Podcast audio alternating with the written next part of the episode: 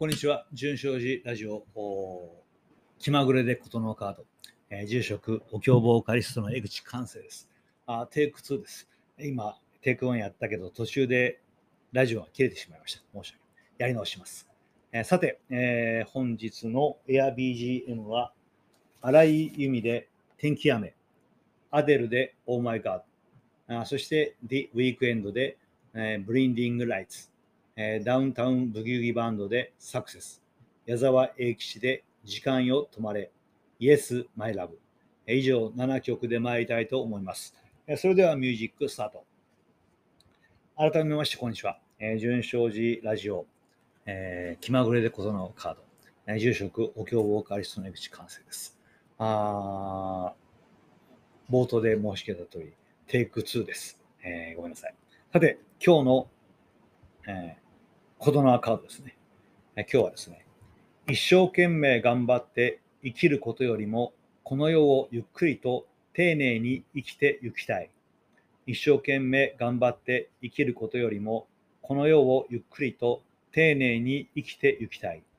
えー、茂井行信さんかな。えー、蔡教授のご住職ですね。読んでみましょう。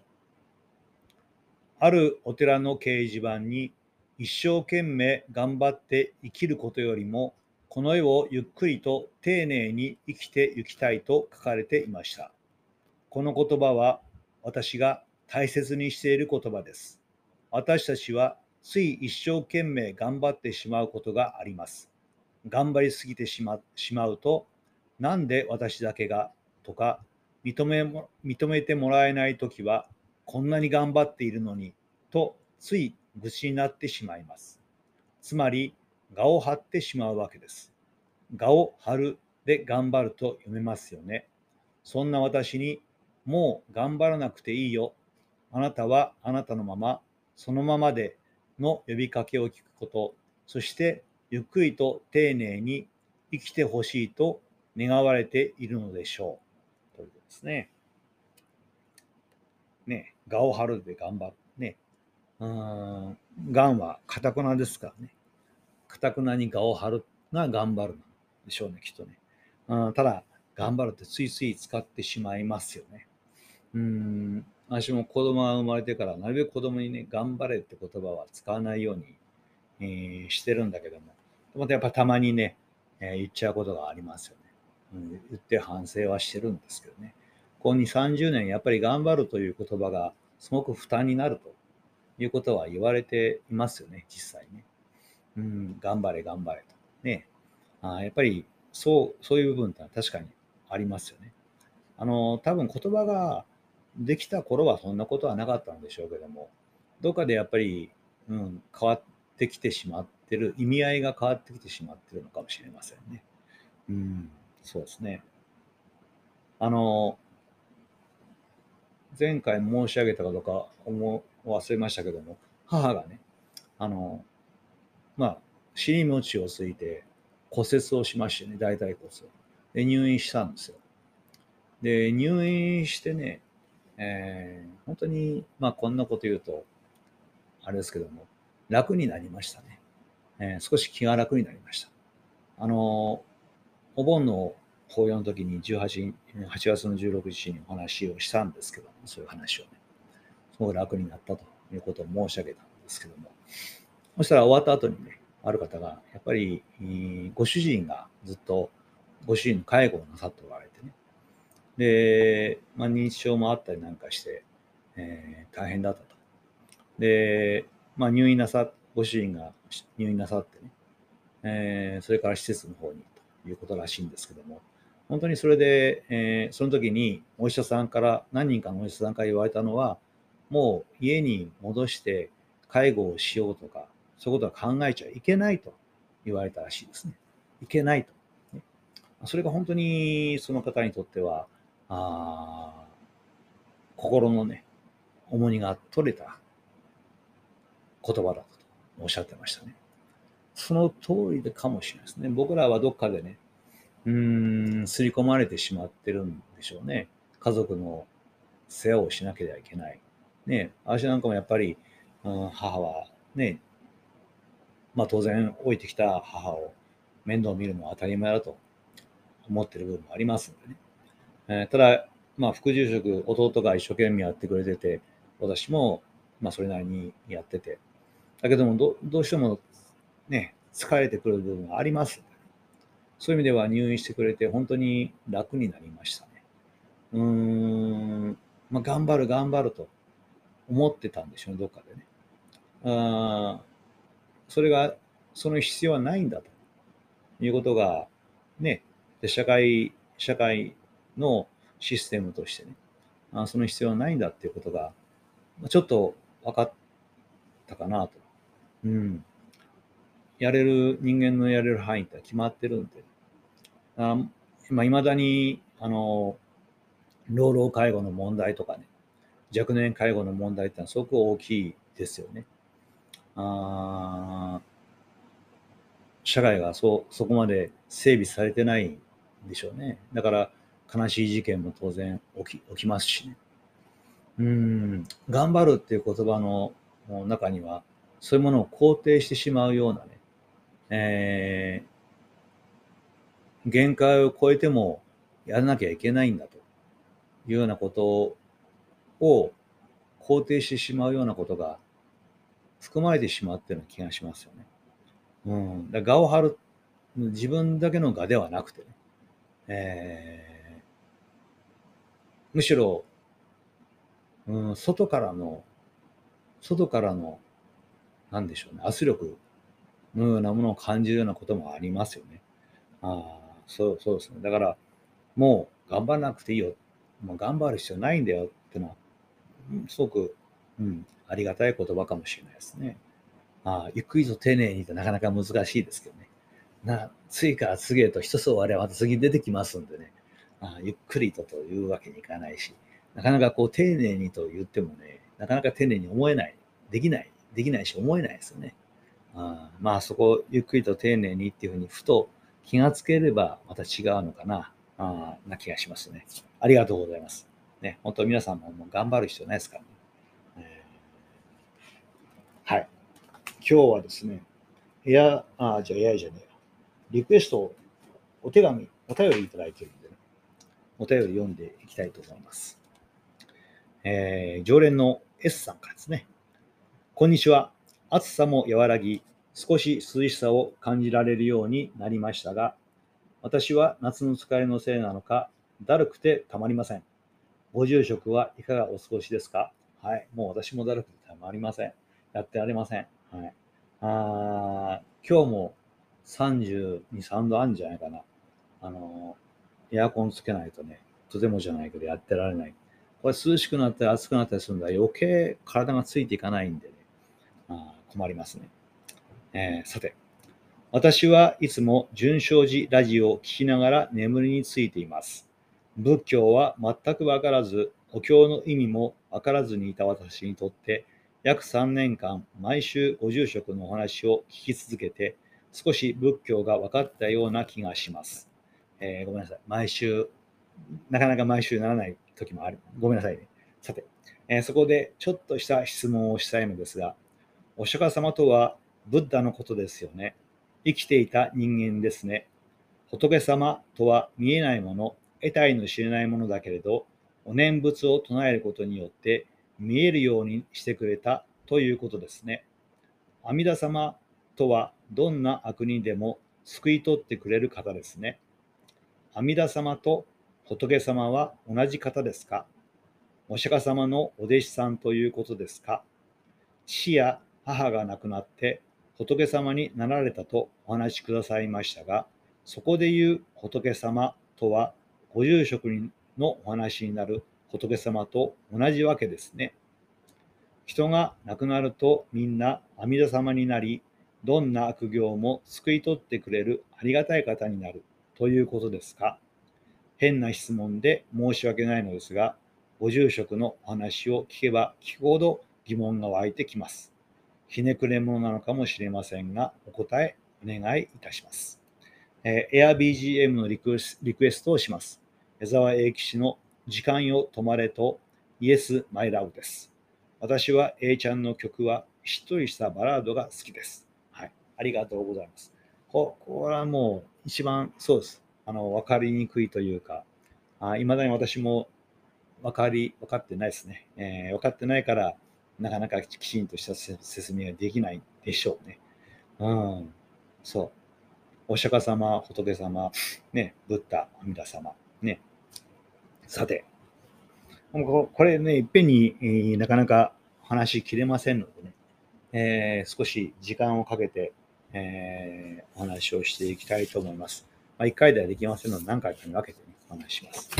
まず、そう、仏教っていう、仏教に限らずですけども、宗教っていうのはなかなかあそういう意味では、うーん、難しいところがありますね。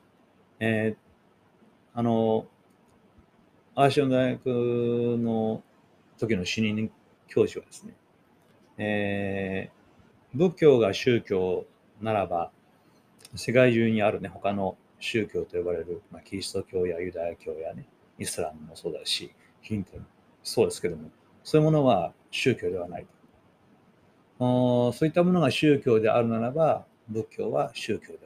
いと。全く違うものとして、えー、あるということをおっしゃっていましたね。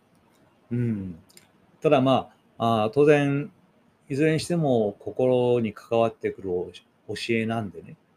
うん。類似点は当然あるわけですけども。あ仏教で言うとお釈迦様が説かれたことっていうのは本当に現実的な現実的というか、まあ、現実なんでしょうね、えー、ことですね、えー、そしてとても単純明快ですねうんただその内容というのは難しいんですね、やっぱりね。難しいがゆえに、えー、後々経典として物語ができてきます。あお釈迦様財政の頃あ、お弟子さんにこういうお話をして、ずっと物語、お経というのは大概、あの、日本に伝わってきているお経というのは全部物語として書いてありますのでね。うん、私たちにとっては物語として一つ受け止めていくしかない部分があるんですね。その両両方が融合する部分出てくる。なかなか融合しないですね。で考えると全然融合しようがない部分がある、あそういう意味ではそこが融合しないというのは難しいのかもしれませんね。えー、それは一つ呼び名と呼び名を一つとってもその通りなんですね。あのご質問いただいただいた通りに、お釈迦様であったり、仏様であったり、阿弥陀様であったり、全部呼び方が違うんですね。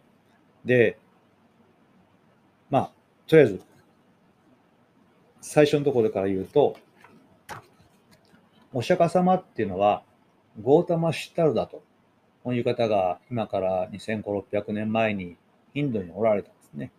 えその方は、釈迦族というね、えー、王族の王子だったね。えー、釈迦族です。釈迦族の王子がゴータマ・シッタルだと。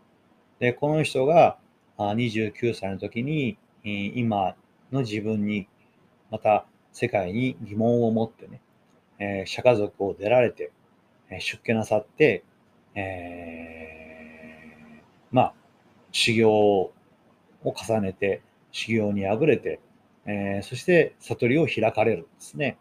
悟りを開かれたものをブッダというふうに呼びます。えー、だからブッダっていうのはお釈迦さんだけじゃなくて悟りを開いた人全般がブッダということでしょうね。えー、各社、ね、ブッダというふうになります。えー、だからお釈迦さん、あのゴータマ・シッタルダが悟りを開いてブッダになったということですね。で、このブッダという言葉がね、あインドから日本に渡って、あ中国に渡って、で、だが取れて仏と。でこれをまた仏と日本では呼ぶということに変わっていくわけですね。だから、どれも全部、このゴータマシッターダも、ブッダも、お釈迦様も、仏様も、仏も全部同じものを指してるんだけども、ただ、それぞれ意味は違ってるということなんで、えー、大変ややこしいですね。うん、あの、かってね、えー、お寺の文法会にね、えー、キリスト教の信者の方がおいでになってて、ですごくキリスト教について疑問を持って勉強なさってる方、で仏教はどうなのかということでおいでになってた。お話をしてると、やはり日本の、まあ、お経の役にしても何にしてもね、すごくこと言葉が曖昧だと。今言ったように、一つのことを表すのにいろんな言い方をしてみたりとか、ね、うん、定義がちゃんとできてないってことを、まあ、あおっしゃられてました。ああ、その通りだなと思って、そこはなかなか難しいですよね。あのおそらくね、おしゃさん、インドっていうのは、まあ、英語圏、英語なんかと同じ、えー、言葉の世界だ。あのもっと端的にいろんなことが説かれていたなと思うんですね。まあ、それがインドから今度中国に渡りますね、仏典がね。ね中国は当然日本と同じ漢字の世界なんですね。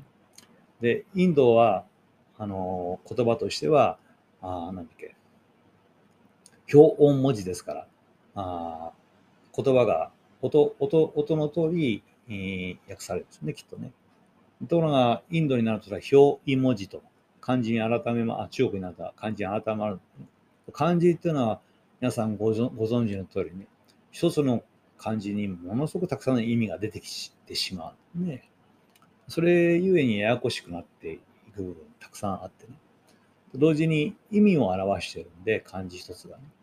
だから、うーん、読み、読みじゃない、ね。うん。そこのところでややこしい。まずそれが日本に渡ってくると、もっとややこしくなってくるということなのかもしれません、ね。うん。難しいですね。ねだって、仏が仏になっちゃうんですからね。うん、仏っていうのも語源がなかなかいろいろあるようで、ははっきりしたあ説はないんですけど、ね、うん。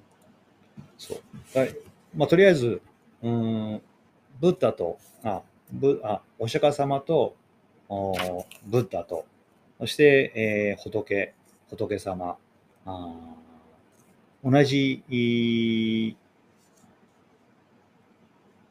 そうか、そこはややこしいんだよね。あ阿弥陀さんも大日さんも薬師さんも全部仏なんですね、ね。うん、そう、それはややこしいですね。お釈迦様は、あゴータマ・シッタルダというインドの王子で、そして悟りを開いた方だと。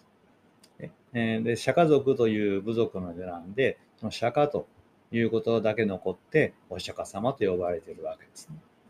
で、あ今でね、あの、お釈迦さんが出られたああたり、ネパールの方なんだけど、ネパールには釈迦族、釈迦という名字の人が結構いらっしゃるんですね。えー、面白いですね。うん、それは釈迦族と直接関わり関わりがあるのかどうかね、わかりませんけど、いらっしゃるんですね。うん、まあ、なかなか難しいです。説明が難しい。あの、また次回、えー、少し、もうちょっと勉強して説明していきたいと思います。えー、とりあえず今日は、えー、お釈迦様はゴータマシタルダで悟りを開いた。で、ブッダとも呼ばれています。で、えー、ブッダというのは仏。日本では仏と仏が仏と訳されているということまず、ここだけ一つ押さえていただければな。またこからも展開していきますので、え次回以降、少しずつお話ししていきたいと思っております。さて、今日はですね、うんリクエストで A ちゃんの時間よ止まれと Yes, My Love いただきました。ありがとうございます。うん時間よ止まれかっこいいですね。Yes, My Love いいね。うん、そして、荒い意味の天気雨。これは、あの、本当時々頭にふと思い浮かぶ曲でね、えー、今日も、あの、まあ、AirBGM 大前に決めてたんですけども、ふと思いついて入れ,、入れてみました。あそして、アデルのオーマイガ。ね。これまた、アデルの渋い声ですね。えー、ダウンタウンブギーバンドでサクセス。これは、時間よと前と同じぐらい、ちょっと後ぐらいかな。あやっぱり、男性用の、あの、化粧品というか、まあそういうので流れてた曲ですね。あこれもかっこいいね。うん、昔こういう大人の、大人が聴いてて、子供が聞いてて、あ、大人かっこいいよなって思うのがくさんあったの。今あんまりないですよね。うん、ななんでだろうな。なんでなくなっちゃったんだろう。うん、もしかしたら、さっき言った物語というものが失われてしまったのかもしれないですね。うん、なかなかね。うん、はい。えー、ということで、えー、純正寺ラジオでは皆さんのご意見、ご批判、そしてご希望、あ感想を求めております。えー、純正寺のホームページ、投稿フォーム、あもしくは Facebook の方にご投稿いただければなと。あと、AirBGM も、うん、求めておりますので、ぜひよろしくお願いいたします。あテイク2は短くなったな。はい、ごめんなさい。また来週、来週できたら来週、はい、お願いします。